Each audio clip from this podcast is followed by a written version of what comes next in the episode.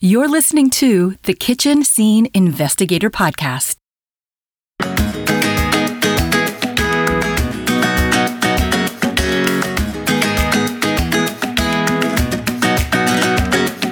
Hola, hola, hello from my kitchen here in Los Angeles. And on this final day of 2020, good riddance.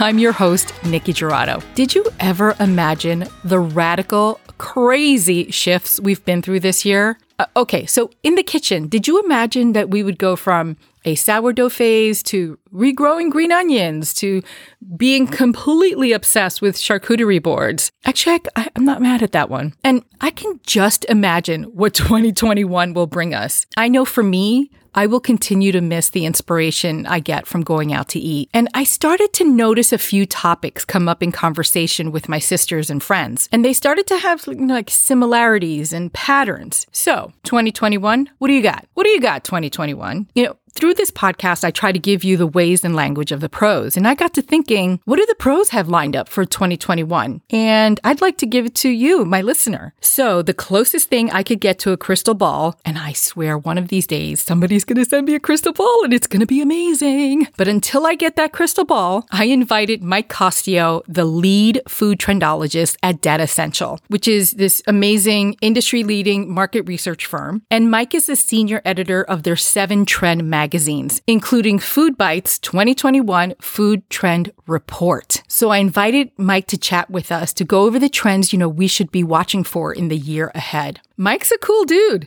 He's been on CBS radio. He was a judge on Food Network's Eating America. Mike has a master's in gastronomy from Boston University and holds certificates in culinary arts, baking, wine, and artisanal cheese production. In his spare time, dude has spare time. What's up with that, Mike?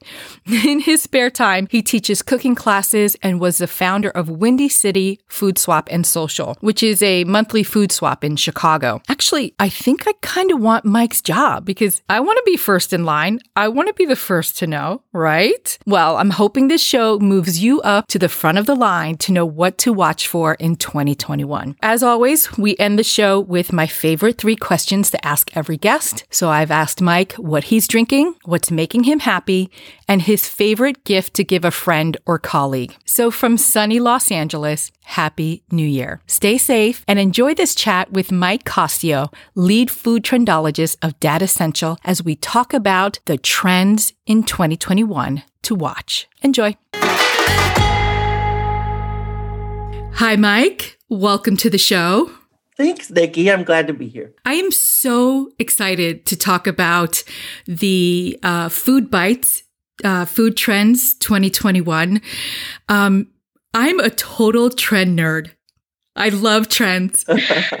I love to be the first in line and to know everything and then to share it with my audience. So thank you so much for making time during the holidays to chat about this amazing report. And speaking of report, Mike, you have a really cool job. like, do you just sit around thinking and writing about food? Like, what exactly is a trendologist? Yeah. Um, I get the question, what is a trendologist, a lot. Um, and it's certainly something that I never thought I would kind of fall into. When I started at our company, which is a food industry market research company, it was just in kind of a communications capacity seven years ago. They knew they needed somebody to do communications. I had a communications background. And so that's how I started at Datassential. And then we've just grown in that time. And that is how the role has evolved into what we call the trendologist at Datassential.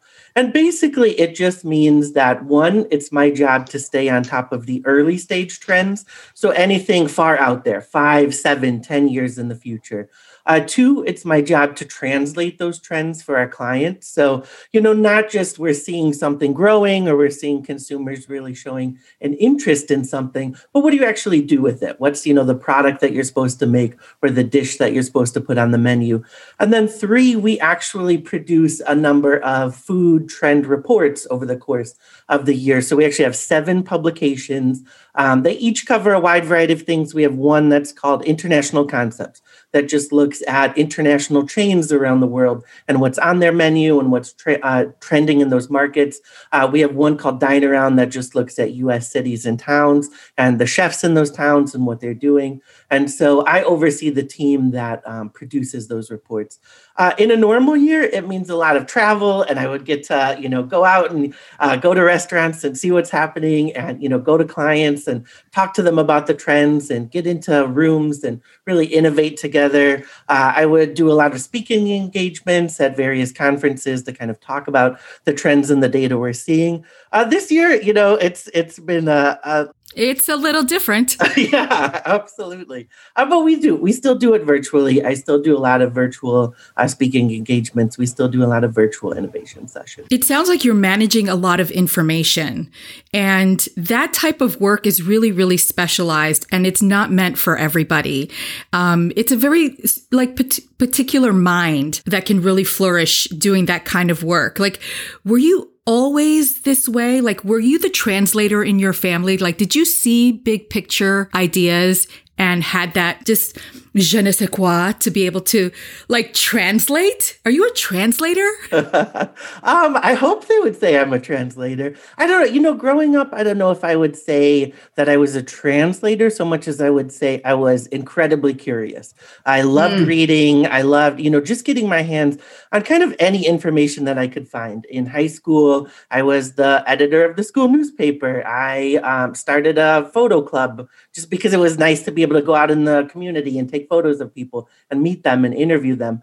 And then uh, during my undergraduate degree, I studied magazine journalism. So that was a way to really, um, you know, kind of know people, interview people, kind of find out about facets of our society um, in a more in depth way. So I guess uh, you know that was kind of um, you know the genesis of all of this is just that um, extreme curiosity.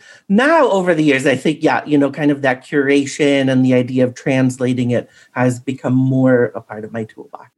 I think that journalism is such um, such a priceless tool because curiosity is one thing, but to be able to distill context and point of view is what gives value to this big old box of data, right? I could not agree more. Yeah. And I mean, if anything, we have more data than ever these days. You know, we all walk around with a tiny computer in our pockets that is constantly churning out data that we can use. Um, you know, every brand that we work with, every restaurant operator that we work with has insane amounts of data that they have to crunch. And so, yeah, it's harder than ever in some ways, just because there's so much information out there that we're trying to translate and, and make sense of. And speaking of making sense of, of this information, um, in doing research for the show, I feel like your point of view is gastronomy mm-hmm, mm-hmm. more than just culinary. Yes, absolutely. Can you help the audience understand the difference between gastronomy and culinary? Because I feel like in the retail space, it kind of means the same thing, but it doesn't. Absolutely. That's that's a great point. Yeah. I think you hear the word gastronomy and maybe you think the gastronomy of a country. So you think French cuisine or Indian cuisine. And you kind of do tend to think that it's just the dishes and ingredients within that cuisine. But it is actually the intersection of both that, so the intersection of food and our culture as a whole. So that's really what gastronomy encompasses. Um, and the reason that I got into gastronomy is because I attended Boston University's gastronomy program. So go be you. Uh, yes, uh, it was uh, an incredible, incredible experience. It is a program that was started by Jacques Pepin and Julia Child for anybody that wants to research food from that perspective. So, not necessarily you want to be a chef in the future, but you want to study it from an anthropological perspective or a business perspective. And I had actually worked in politics um, right after my undergraduate degree.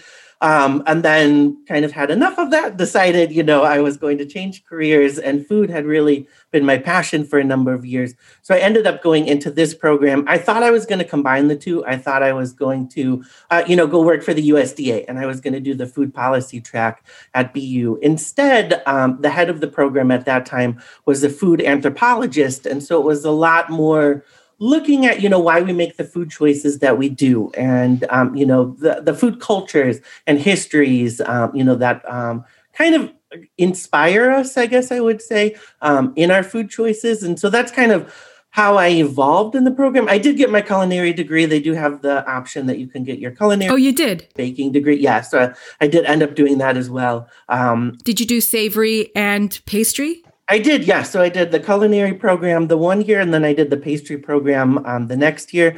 And then I actually um, ended up doing, they have a cheese production, artisan cheese production program. Sign me up right now. It was incredible. That was uh, maybe my favorite portion. Oh my God.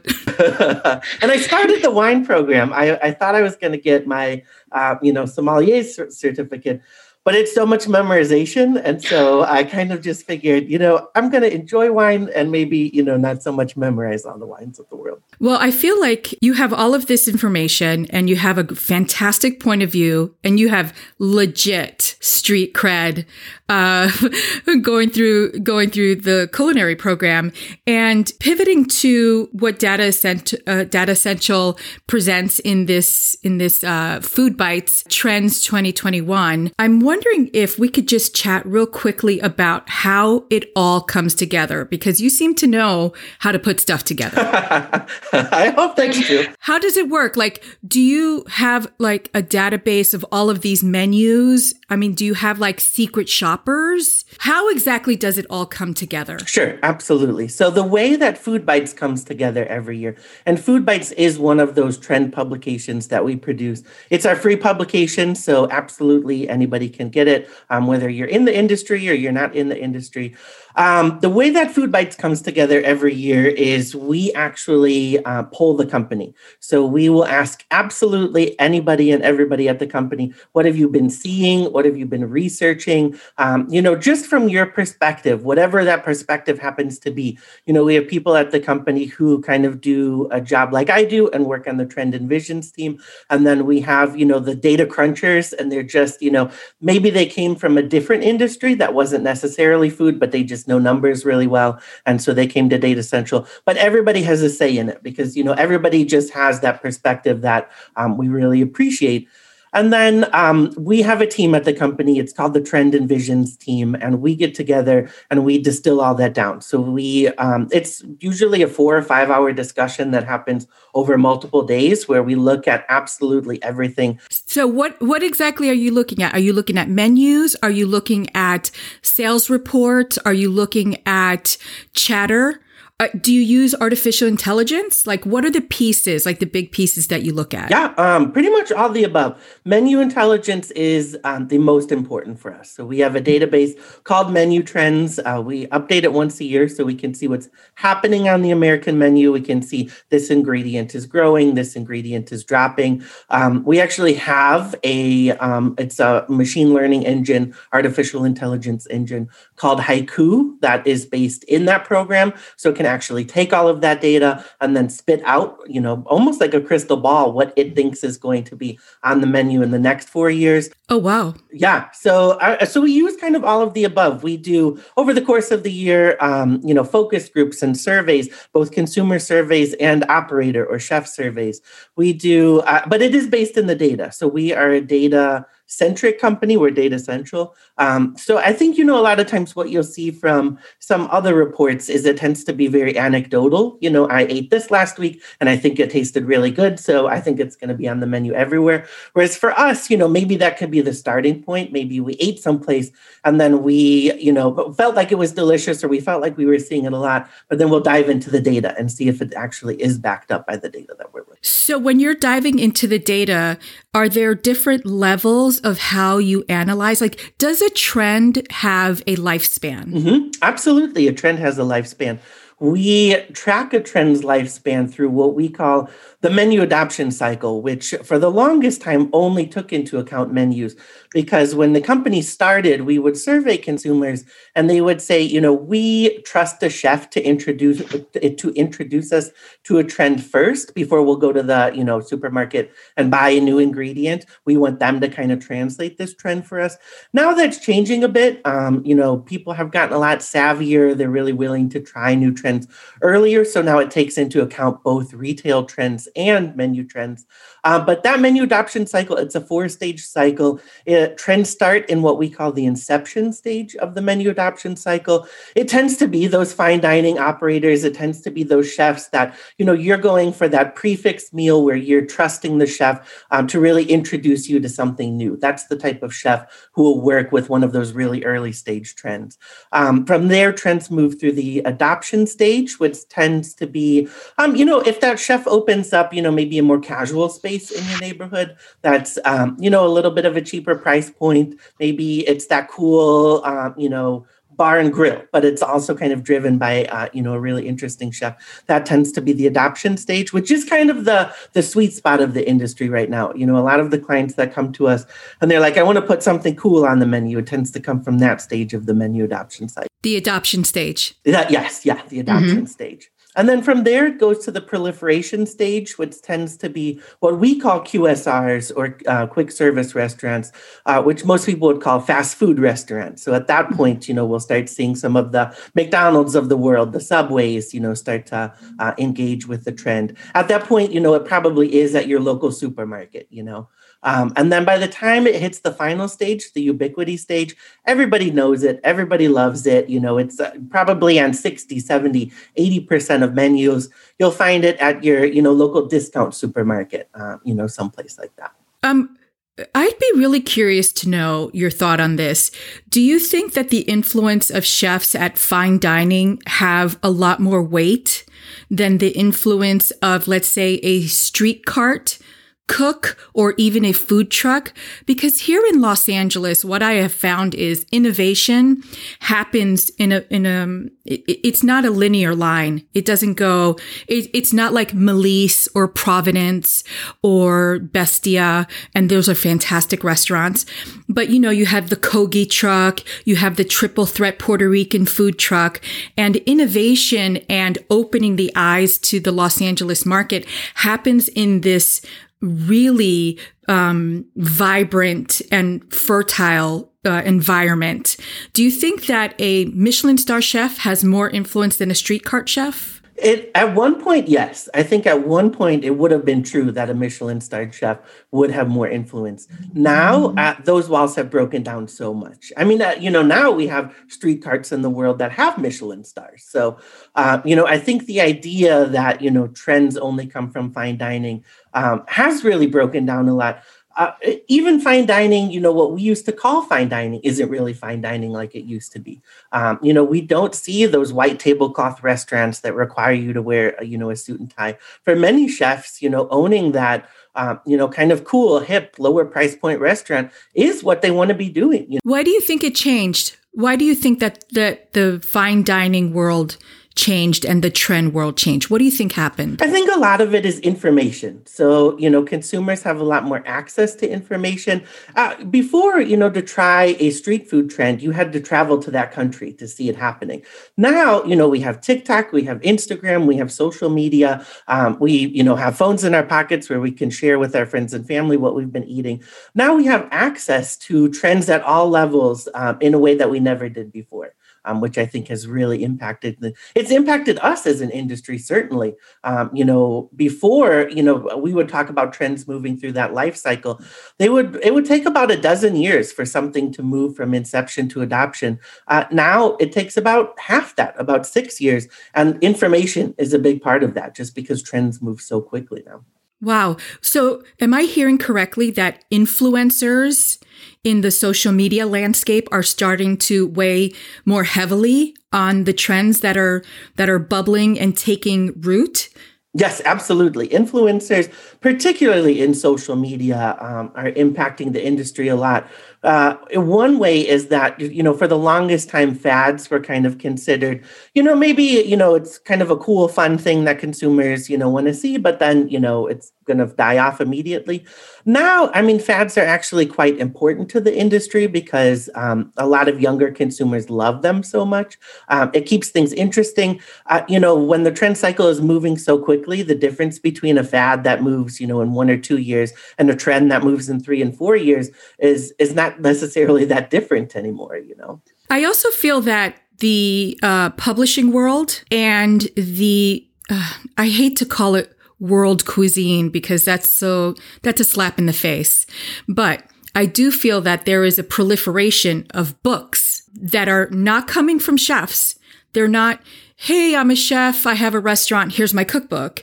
These are cooks and culinarians, anthropologists, writers, social media uh, influencers that are getting book deals and if you look at what we were seeing on the shelf 10 years ago, you would never have seen like Nik Sharma's book or even um, like Salt, Fat, Acid, Heat, or any of these really interesting, okay, world cuisine books. You're seeing a lot of proliferation of those, and it's introducing us to ingredients, techniques, concepts, cultures that we did we weren't exposed to previously and i think it's fantastic. Absolutely. I couldn't agree more. And you know one of the things that we talk about in the FoodBytes report is that that role of the chef is evolving you know? So whereas before maybe we would put that chef on a pedestal and we would see the cool things we're doing but we couldn't interact with that chef. You know we didn't get to ask the chef any questions. I mean just in the past year i mean we've seen the number of chefs doing zoom classes doing you know instagram live events. Now you can actually actually, you know, talk to Samin Nosrat and ask her, you know, I was, you know, cooking out of salt, fat, acid, heat, and I wanted to switch out this ingredient. And you can actually ask her about, you know, the things that, uh, you know, she's seen in her life and what she thinks about the cuisine. So I think, um, you know, just that kind of personal uh, relationship that we can have with chefs now uh, is really changing the industry as well. That was one of the first. So let's pivot. Let's get let's get into the trends. Let's let's let let's dig in. Let's dig in. I can't wait. Um, that's that's one of the things that. Um, let me take one step back. Mm-hmm. What I found really interesting about the report and why I picked up the phone, well, I didn't, I didn't pick up the phone. I emailed you. And why I, re- why I reached out to you is because I'm an insider, but you're way on the inside. And so when a person way on the inside reflects what you are experiencing. So what I was experiencing was conversations with my friends and my colleagues and then consuming media that is exactly what you're talking about in this report. And so when what I was experiencing was mirrored in your report, I knew that this was hot. Ah, I want to put that like, quote wow. on the front of the report. I knew it was hot. I was like, I got to talk to Mike about this. And so I pulled out uh, four or five trends that I think really apply to my listener at home. And one of the first ones was what we were just talking about the future chef. Mm-hmm. And I think, man, you know, the COVID kitchen is killing us. It's like we're we're stranded at home. We're making three meals a day. We're over it. We're over it. Mm-hmm. And if you don't have a culinary degree, or if you aren't trained in how to cook mm-hmm. from te- from technique, not from recipe. Yes, yeah. Then the idea of looking at like your shelf of cookbooks and figuring out what to make with your kids looking in your face, like, "Mommy, I'm hungry." It's, it's overwhelming. It's incredibly overwhelming. So to have access to chefs who can entertain you, you know, educate you and inspire you is bomb. It's rock star. Yes. It's so exciting. And the chefs are excited too. You know, part of the reason that we included that in the report is because we work with chefs a lot you know, we work with them, particularly research and development chefs at a lot of the big companies who are behind the scenes. And, you know, they're using these trends to inform the things that they're going to create for the companies they work for in the future. Uh, but they often don't get a chance to connect with the consumer, the end consumer who's going to use the product. And so, you know, the idea for them, and, and we've seen it happen time and time again at these companies, that they can actually put themselves out there, that the, you know, consumer or the end user wants to talk to them and wants to say, you know, this is how I use it, or this is, you know, what my family thinks of it, or, you know, I want to ask you a question about it. Uh, most chefs are very creative, you know, passionate people who want to share that with you. And so I think from both ends of the spectrum, there's a lot of excitement. I was excited to see Grant Achatz on. on social. I mean, so so Chef Grant is from Alinea in Chicago, and it the, Alinea is so high on my my you know to go list. And it was just so interesting to see him um, in his personal kitchen like doing tutorials on fine dining in styrofoam boxes. Come on Come on, it doesn't get any cooler than that. And we heard from a number of those. I mean, we heard from uh, Grant himself has said, you know, they don't think after, even after COVID is over, that things will ever go back to the way it was previously in terms of fine dining because they've loved that opportunity to reach, you know, wider audiences. I mean, uh, you know, Alinea is an amazing restaurant, but it's also an incredibly expensive restaurant that, uh, you know, not everybody's going to get to experience. But I think over the past year, year, you know, Chef Achatz has found that he's liked connecting with, you know, the average consumer. He's liked to show them the things that he can create. So I think we will see, you know, the, what we talked about previously, that kind of breaking down of the walls between fine dining and street food and, you know, casual cuisine. It's only going to continue more into the future. Well, I'm going to put I'm going to put out a wish into the future. And I hope she's listening. Um, but my wish is to have Dominique Crenn Oh, yes. Do a tutorial for me. Dominique, Chef Dominique, if you're listening, hi, I'm Nickie. And would you please do tutorials for us? She's probably like, I don't have time. And now. so that's that's the first trend that I saw. And I, I think I think you called it the future chef, mm-hmm. right? Yeah, exactly. The future chef is a chef who will be more personal to, you know, the average. I love it. I love it. And now I want to pivot to something that is near and dear to me because carbs and I are are very good friends. Like carbs and I just hang out. We we watch the great the Great British Bake Off show. We hang out. We're good friends. Um, and so in the the 2021 report, I saw that the, the like the one trend that feels really cozy is modern comfort, like going beyond mac and cheese. Tell me, uh, elaborate a little bit about what this trend is, what it revealed, and how do you think it's going to play out in the marketplace? Sure, absolutely. So the modern comfort food trend came just because we were doing so many conversa- we had so many conversations at Datassential in 2020 about comfort food with clients. Um, you know, early in March, we started fielding our COVID research every week. We've done about two reports a week where we would just ask consumers across the country, you know, what are you buying right now? What do you want right now? And from the get go, you know, from mid to late March, it was all comfort food. It was a stressful time. Everybody was at home, you know, their families were at home uh, learning, you know, they had to um, take care of their kids and also, you know, be on camera at work. And uh, there's a global health crisis happening. So it's just so stressful for the average consumer. So it was no surprise that, you know, they really wanted those comforting dishes that either they grew up with or they knew their whole family would like. Um, the number one food that everybody wanted was pizza uh, it kept coming up over and over and over again. Uh, we have a database where we just ask, you know, what do you think about this food? Do you love it? Do you eat it a lot? And the most loved food out of every single food, it's something like 4,500 foods that we've ever tested, is pizza and has been pe- pizza since we've been testing. As it should be. So, yeah, really. So that, you know, early on, you know, all of these, you know, restaurants and brands were coming to us and they said, you know, what do consumers want? Um, you know, what are the comfort foods that they want to see us putting out there? And so it was the pizzas, the burgers, pastas were absolutely huge. Carbs, definitely. Everybody was baking bread. Um, but you know, by the end, uh, you know, more recently, I won't call it the end of the pandemic, but hopefully we're you know reaching the end of the pandemic pretty soon. Um, but you know, consumers have gotten a little tired of some of that. You know, they uh, are are at home; they're eating the same things quite often. They're not going out to restaurants, and so they want new things. You know, they want things that will excite them a bit more. And so we started talking about, you know, what will the comfort foods of the future be? And one way that we could look at that was, well, what do younger consumers consider to be comfort foods? You know, a lot of times comfort food equates to what we grew up on, and for a lot of you know Gen Z consumers, the things that they grew up on are are you know different from the things that I grew up on as a millennial or you know things that other generations have grew up on and so the things that really, uh, you know, jumped out as comforting to them might be surprising to the average person. Um, so soup is kind of the ultimate comfort category. You know, everybody loves a warm, cozy bowl of soup. And so, you know, a lot of times we would talk to a client and, you know, the things that they would turn to immediately were chicken noodle soup, tomato soup, you know, broccoli cheddar soup. Those are the, you know, the ultimate um, comfort foods.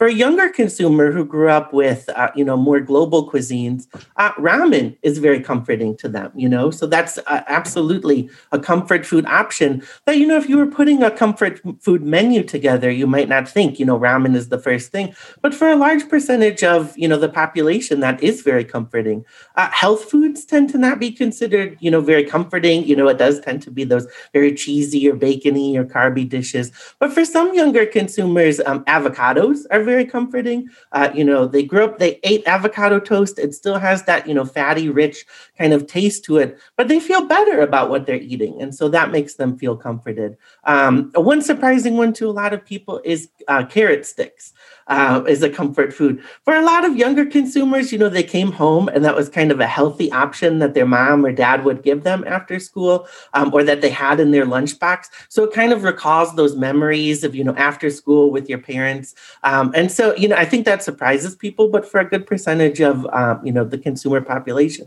out there, carrot sticks are absolutely comforting. So it's just, you know, kind of, uh, you know, rethinking what you consider comfort foods to be. In the soup category, uh, what I see so prevalent here in Los Angeles, and I'd be really curious to know if this is the case across the country. But pho, pho is so popular for for a good reason. It's so good. A hundred percent. Yes, I'm um, sure if I looked in the database right now, yeah. So ramen, you know, pho is almost the next the next you know iteration of ramen. You know, we'd see. So how would you describe pho? Like, what exactly is pho? Sure, absolutely. So pho is kind of the almost the next iteration of ramen. So we saw, you know, ramen really growing on on menus, which is, you know, a Japanese noodle dish, um, you know, soup. And pho is almost the next generation of that. It also comes out of Asia. It comes out of um, Vietnam, and it's that same, you know, brothy, noodly, um, you know, usually has a bit of meat in there type of soup, um, cooked in the same way that you know ramen broths tend to be for long, long periods of time. So you know, you're really getting that rich, comforting um, umami taste in there. I think the nice thing about pho is that you tend to put, you know, all those herbs on top. So you're gonna, like you see so much in Vietnam, piling up the herbs on top, um, which also, you know, so you get that fresh, healthy flavor in there as well. Um, we've seen, you know, pho growing on menus um, quite a bit. Certainly on the coasts, LA has really been a hotbed of pho. Another one to, to look at is pozole. So we've seen pozole growing quite often on menus, which is um, a Mexican meat stew that um, you know is very comforting, very rich. Uh, we particularly see it on winter menus quite often. Uh, I'm I know pozole because when you work in the restaurant business, you have what you call a family meal. And especially here in LA, it's a Mexican heavy staff. And when they introduced pozole in family meal, I was like, what do you mean family meal? This is like the greatest meal. Yes, yeah. It's like with the the big um the big chunks of meat and, and the, the, viscous broth is so beautiful.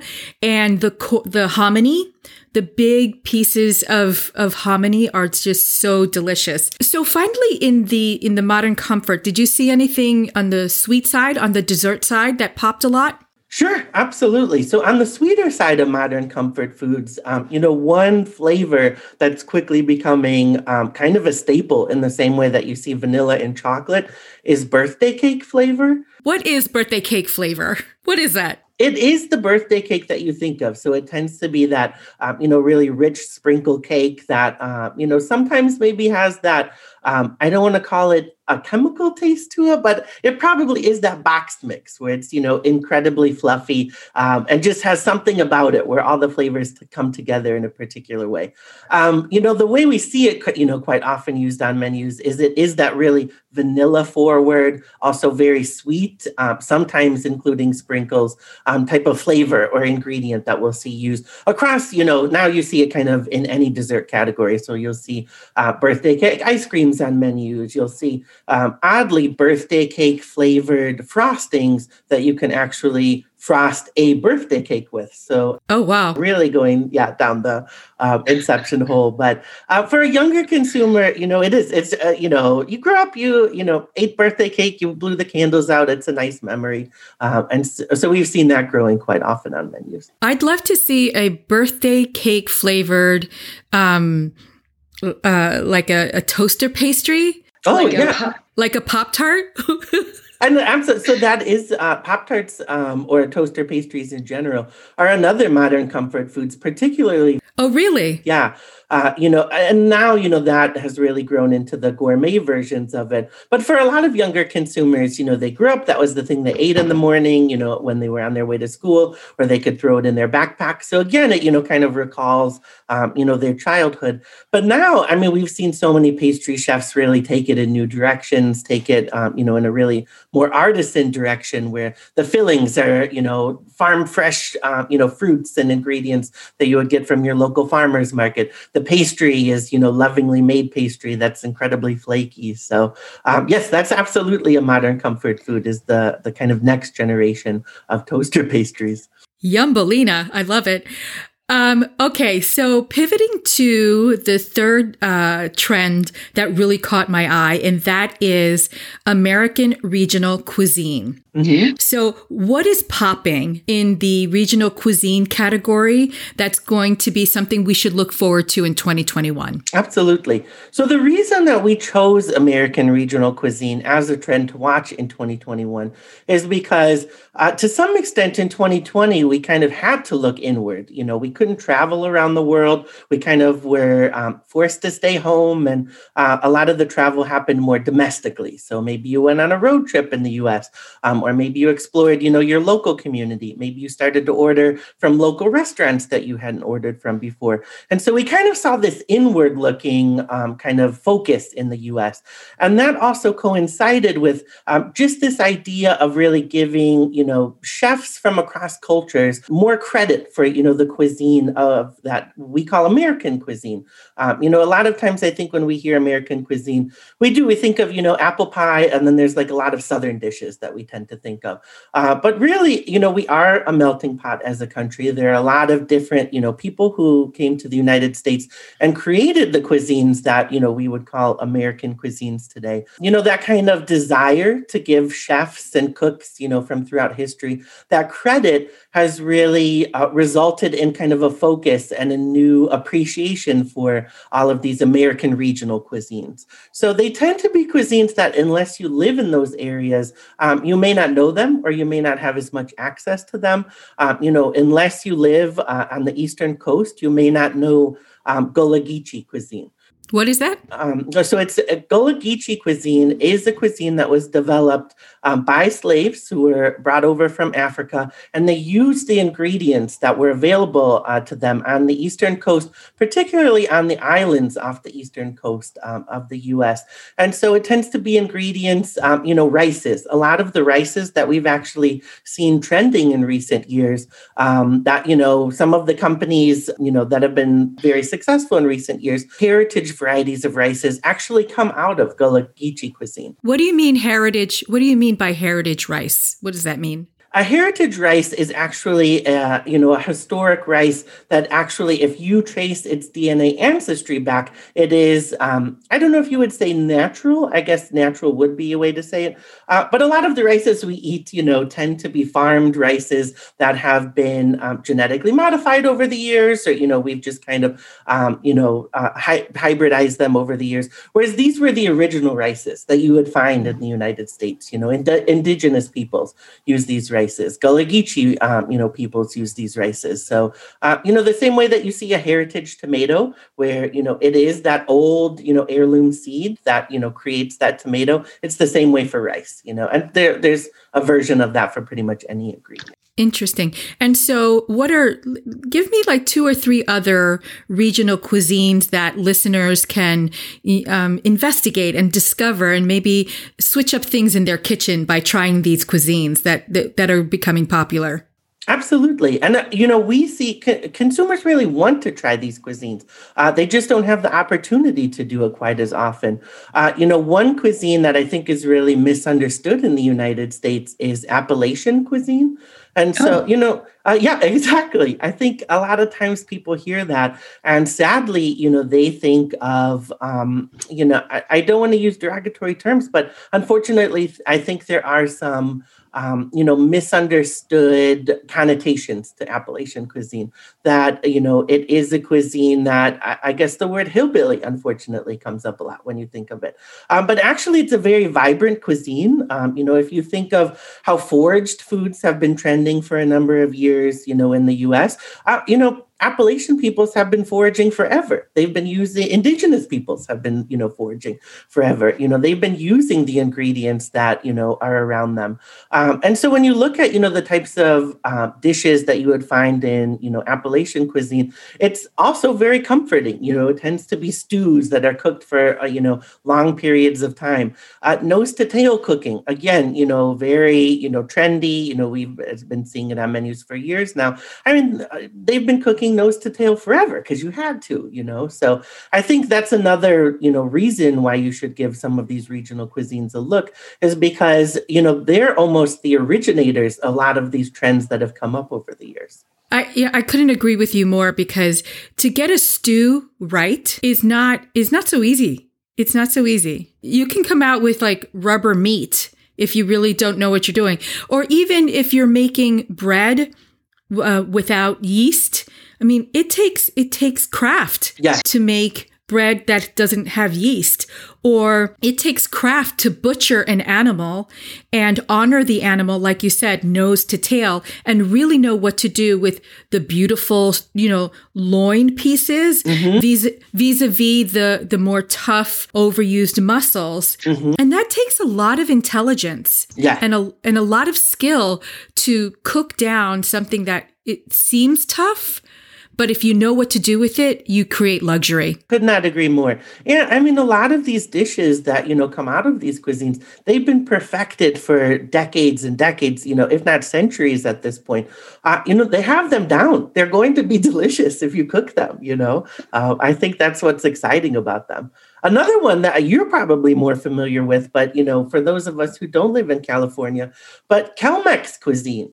Oh, please. Actually, yeah, really. Of California, you know, the fresh ingredients, the coastal ingredients you have there, and then, you know, the Mexican population that has brought, you know, so many of their traditions.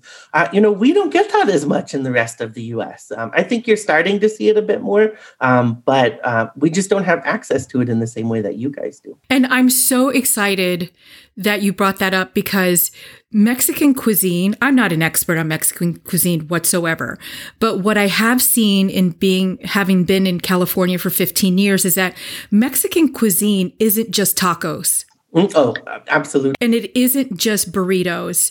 There are so many beautiful dishes that I've I've discovered, you know, from Oaxaca or from the coastal regions, and they have no semblance to what the middle of the country or even the East Coast has ever seen. It's it's fresh ingredients, it's delicious. The the the ingredients are honored in a very different way. Mm-hmm. And it's so exciting to see, you know, something that you just don't expect from like the normal you know expectations of of Mexican food and I'm excited for it to roll out across the country even more. Yeah, absolutely. I think that's such a good point too just about the regionality of all cuisines, you know. I mean, we have these you know regional cuisines in the US, but just about every country does as well, you know. I mean, there's no really such thing as Mexican cuisine. There's regions within Mexico that have their own cuisines. We're seeing the same thing um, with Indian cuisine that consumers are getting a little bit more savvy in the US about, you know, the regions of India and the different cuisines that you would find there. So I think that's also part and parcel of just the information that we have access to today, like we talked about before. And I do want listeners to know that I'm going to put all of this information in the show notes. I mean, we still have some topics to cover, but um, it could feel overwhelming when you're listening to a podcast and you're like, wait, what did what did they just say? So I I will include all of this in the show notes. Okay, and now pivoting to um, taking care of ourselves you know through food um, one of the one of the trends that i saw that was I was like, okay, let's let's talk about this because I want to feel better about myself. Uh-huh. is global health and immunity boosters, like functional food. Tell me a little bit about what you're seeing in this trend and how you see it rolling out in the year to come. So, the global functional food trend that we're talking about for 2021 um, also came out of some of the research that we did in 2020 surrounding COVID, which was, um, you know, it is, it's a global health crisis. People are worried about their health. And so, at the same time that they were eating comfort foods and, you know, maybe some things that weren't as good for them, uh, they were still concerned about their health and, and, and the health of their families as well. For a lot of people, you know, they were having to feed their family three times a day. And so, they wanted wanted to make sure their family was healthy. And so when we asked consumers, you know, how are you eating? You know, how do you want to eat in the future? Uh, one of the surprising statistics to us uh, was that over half of consumers said that they wanted to see immune boosting ingredients in absolutely every food that they eat. So a lot of times, you know, we'll work with the client and the, you know, we're going to put a healthy dish together or we want to put some immune boosting ingredients into a dish. It's the categories that you immediately think of, those healthy categories. Smoothies probably being the number one or a smoothie bowl, something like that. Uh, you would expect to find, you know, those healthy ingredients there. But consumers told us we want to see healthy and immune boosting ingredients on burgers. We want to see them on pizzas. We want to see them in burritos. Uh, you know, it was kind of a surprise surprising, you know, something that came out of the research. Wait a second, Mike. Wait, wait, wait a wait a second. You mean to tell me I can boost my immunity with my pizza order? I don't know. how does that how does that work? It sounds ridiculous but actually when you ask consumers you know what do you perceive to be immune boosting uh, i mean there's a lot of foods out there that are absolutely immune boosting. Uh, you know greens are definite you know kales and spinaches and you know any of those really hearty greens. I mean you can put that on top of a pizza you know make it a little bit healthier.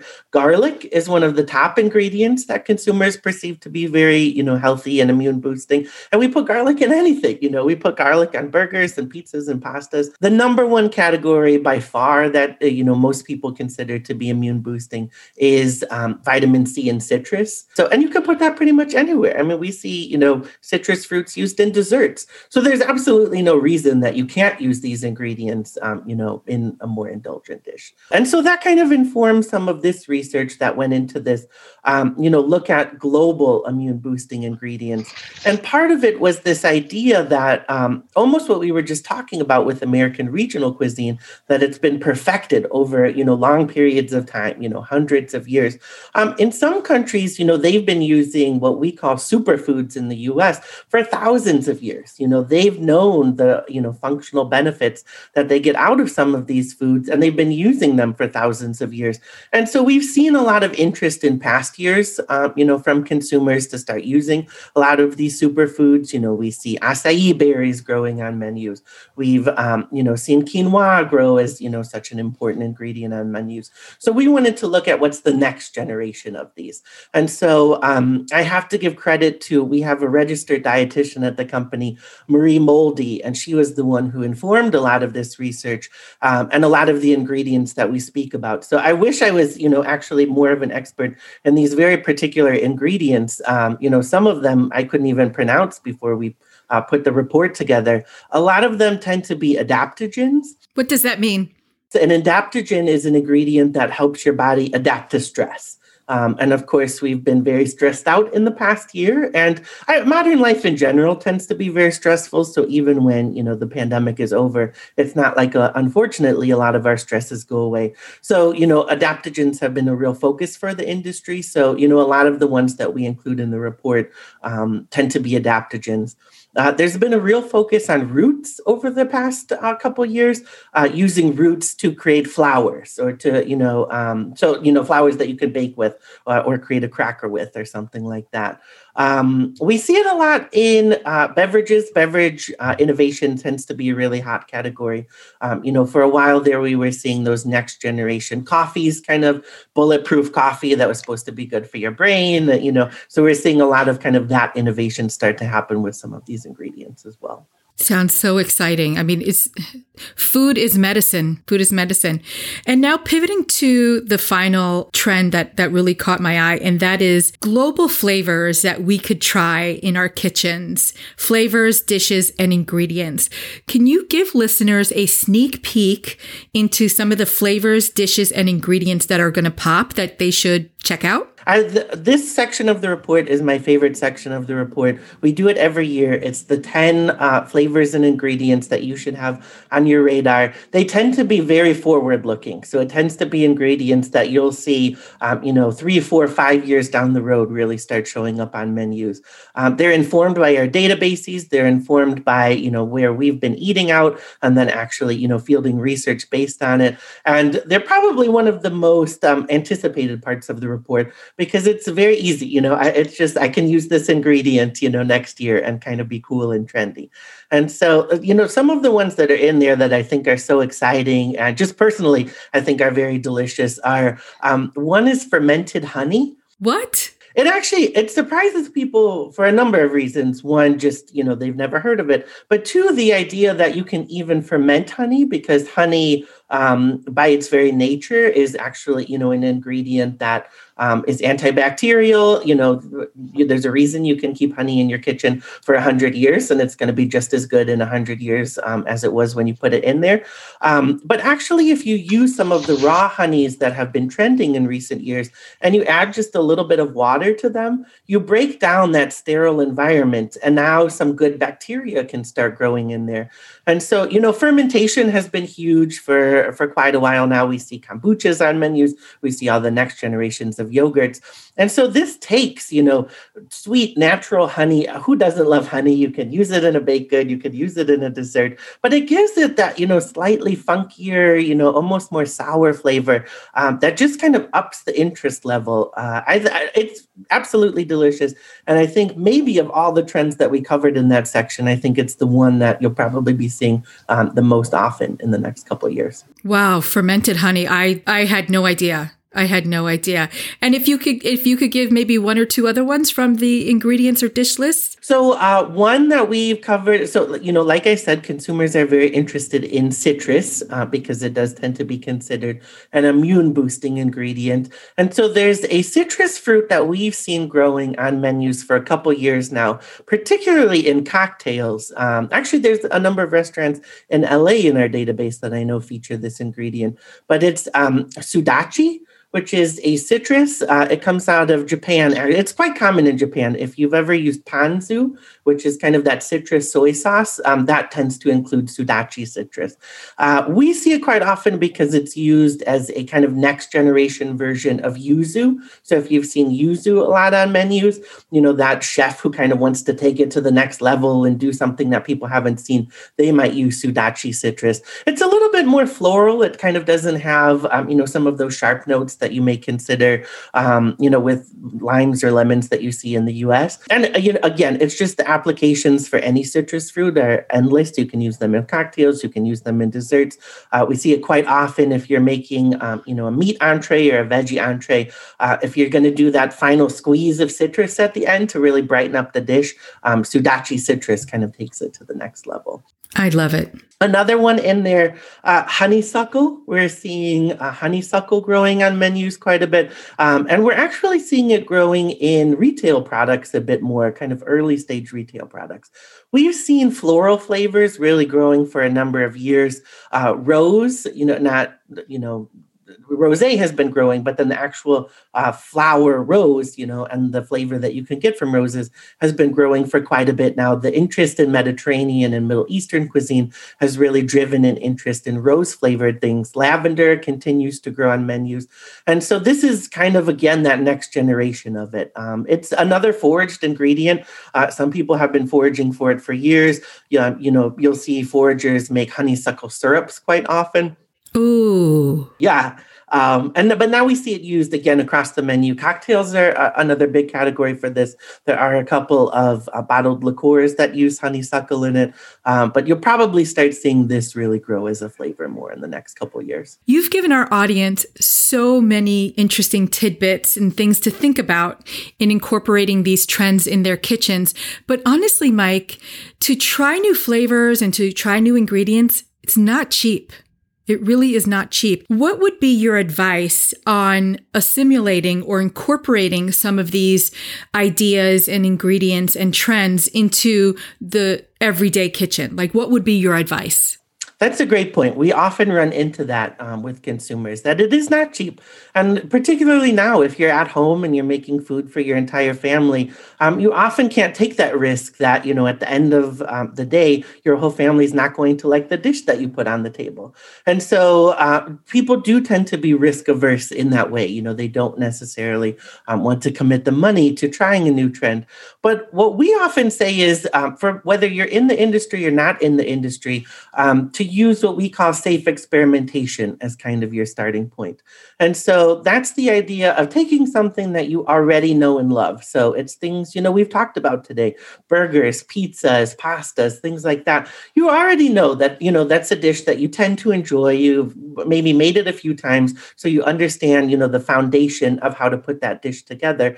And then, you know, think about the ingredients in that dish and what you could possibly swap out for something a little newer or, you know, maybe something that you're not quite as used to. Um, a pizza, you can pretty much put anything on a pizza at this point. So, you know, if there's a, a new f- flavor that you've been meaning to try, uh, you know, maybe make that pizza and just, you know, try a little bit of it on that pizza. Um, yeah, worst comes to worst, you know, you put it on one slice of the pizza and you don't like it. Well, you have the rest of the pizza and you'll be okay. And the reason we say this is because this is almost the holy grail um, for somebody working in the industry to create a dish. We, when we concept test dishes, will you know ask a whole battery of questions but kind of the two that are most important to a chef creating a product in the industry are one purchase intent. So you know does somebody actually want to purchase this dish that i've created? And then two is uniqueness. You know it's actually fairly easy to get um, high scores in purchase intent. You could put a piece of pizza on the menu and everybody wants to eat it. That's a very easy way to get it. Um, but it's not unique. Nobody has to come to you to get that you know particular dish. They can get it anywhere. And so you also want to be fairly unique, so they have to come to you. Um, but it's also really easy to get very unique scores. So, you know, you could put um, olives in ice cream, and everybody's going to say, yes, that's very unique. But then in the opposite way, you'll see those purchase intent scores go down. Nobody wants to eat olive ice cream. And so if you can create a dish that combines the two and, you know, sounds delicious, but also is a little bit different, um, that's kind of a slam dunk in the industry and probably will be in some respects a slam dunk in your own kitchen as well. I love the I love the idea of template cooking. You know, like using the templates that you already know in your kitchen um, and then swapping stuff out. That is really functional for my listeners at home. Like that's a that's a concept we can really you know wrap our heads around and go, oh, okay, I can handle that. I can I can take my my grain bowl and then augment it with the ingredients from the regional cuisine from the south. And that's manageable because you know how to you know how to make your rice and you know that you're building flavor from the bottom up. And at the same time with soups um, if you know how to make a really good broth then taking it in a more asian uh, way, uh, you know that you need soy, sesame, ginger, garlic, but you know you know how to build the soup. So thank you for sharing that because sometimes you get these great guests and they have all these great ideas, and my listeners at home are like, "What? I, th- no, I, no, I'm not making that. That sounds terrible. That sounds absolutely terrible." Here, here's one thing I really want to try next year and that is the incorporation of sausages uh-huh. uh, into bread products. So, okay, I know this is I know this is not on your uh, uh, on your on your list, but it does go back to what you were talking about in template cooking. So, Nduja is gaining ground here in Los Angeles, right?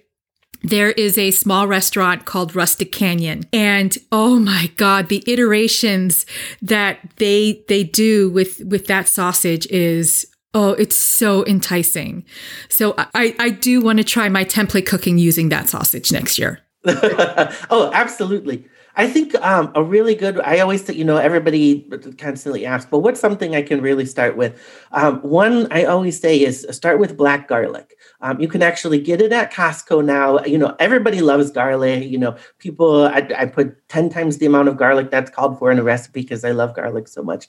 It's the same flavor profile as garlic, but really deep and rich and roasty and toasty. And so anywhere you use garlic, just swap in black garlic, um, and it'll become this next level umami rich dish that um, you can't believe came out of your own kitchen. Uh, I, I always say that's such a great starting point is black garlic. I love that. I love that. Well, I don't want to hog up your entire day. And I'm so grateful that you've spent so much time with me and my audience. So oh, I, I loved to, it. I want to pivot to the three questions mm-hmm. I ask every guest because you're not only an expert in your field, but you're also, you know, you have your universe of interests and things that you like. So the three things I like to end a show with are what are you drinking? It doesn't have to be alcoholic and it's COVID. So if it is, it's all right. no one cares. Um, what's making you happy in the culinary trend world? And what is your favorite gift to give a friend or colleague? So let's start with what are you drinking? I love these questions. What am I drinking? Uh, mine is alcoholic. Maybe that is the one area that I've tried to up my game on the most while I've been at home over the past year is learning how to craft better cocktails and use, you know, more interesting ingredients in cocktails. And so my favorite thing right now is making um, mulled wine simple syrup. So actually just taking the spices that you would use in a mulled wine and infusing them into a simple syrup. And then you can take that simple syrup and swap it into any um, cocktail that calls for any type of you know simple syrup or honey or sugar or whatever it might be. So I made a simple syrup or mulled wine simple syrup Negroni the other day that you know had like the bitter flavors that you love in a Negroni, Ooh. but it was really balanced and had that you know holiday flavor that you associate with this time of year. Um, that's what I'm drinking right now. When you say mulled, you mean M U L L E D, like a spiced exactly. Wine? Okay. Ooh, I got to try that. So good and easy. Anybody can do it. I love that idea. Now, moving on to the next question What is making you happy in the culinary trend world? I love this question. You know, what's making me happy in the culinary trend world? Because it has been such a tough year. And I think, you know, people, you know, maybe feel like there's not a lot that we can be thankful for. But if anything, I think, you know, the past year has really shown us the things that really matter to us and that what we can be thankful for. I think the nicest thing that came out of a lot of the research that we did in the past year um, was how much the food industry means to people out there. Um, you know, we had asked a question, you know, what are you excited for when things open back up again? And we thought, you know, that a lot of people would answer, oh, you know, I can't wait to, you know, drink again, or I can't wait to have a birthday party again with my family. Um, and we thought, you know, those would kind of be the top answers that people would say. And that is important to them. But actually, the number one um, factor for a lot of people uh, was that they couldn't wait to get out and support their local restaurant and food community again. That's why they really wanted to get back there. Um, and so I think, you know, and just being in the industry, you know, the way that so many people have come together to help each other, it is, you know, a very cutthroat industry. Uh, margins are very small. Uh, but I think in the past year, we've seen so many people kind of, you know, forget about all that and just try to help each other survive. Um, I think has been a really nice thing that has come out of the past year. That's nice to hear. I always say that dining out isn't just dining out, that there's so much magic that happens around a table. Life happens around a table. And it's it's where you share ideas, it's where you share your life experiences and restaurants and eateries are a magical place and they're getting des- they're getting decimated and I really wish that our I'm angry at the at the lack of support of of small businesses. I'm angry at the unnecessary level of devastation uh, in the restaurant business. So I, I share your sentiment that it, it, makes me happy that people want to support, you know, small businesses and restaurants. Really does. And finally, Mike, what is your favorite gift to give a friend or colleague? Ah, great question. My favorite gift to give a friend or colleague is um, a set of good knives, um, or at the very least, a good chef's knife. Um, I think so. Years ago, I gave a set of knives uh, to a, a, couple of friends who are getting married, and I was so excited about it. And then I found out after the fact that it's apparently bad luck to give knives for a wedding because they're sharp and um, it could cut the marriage in half and lead to divorce.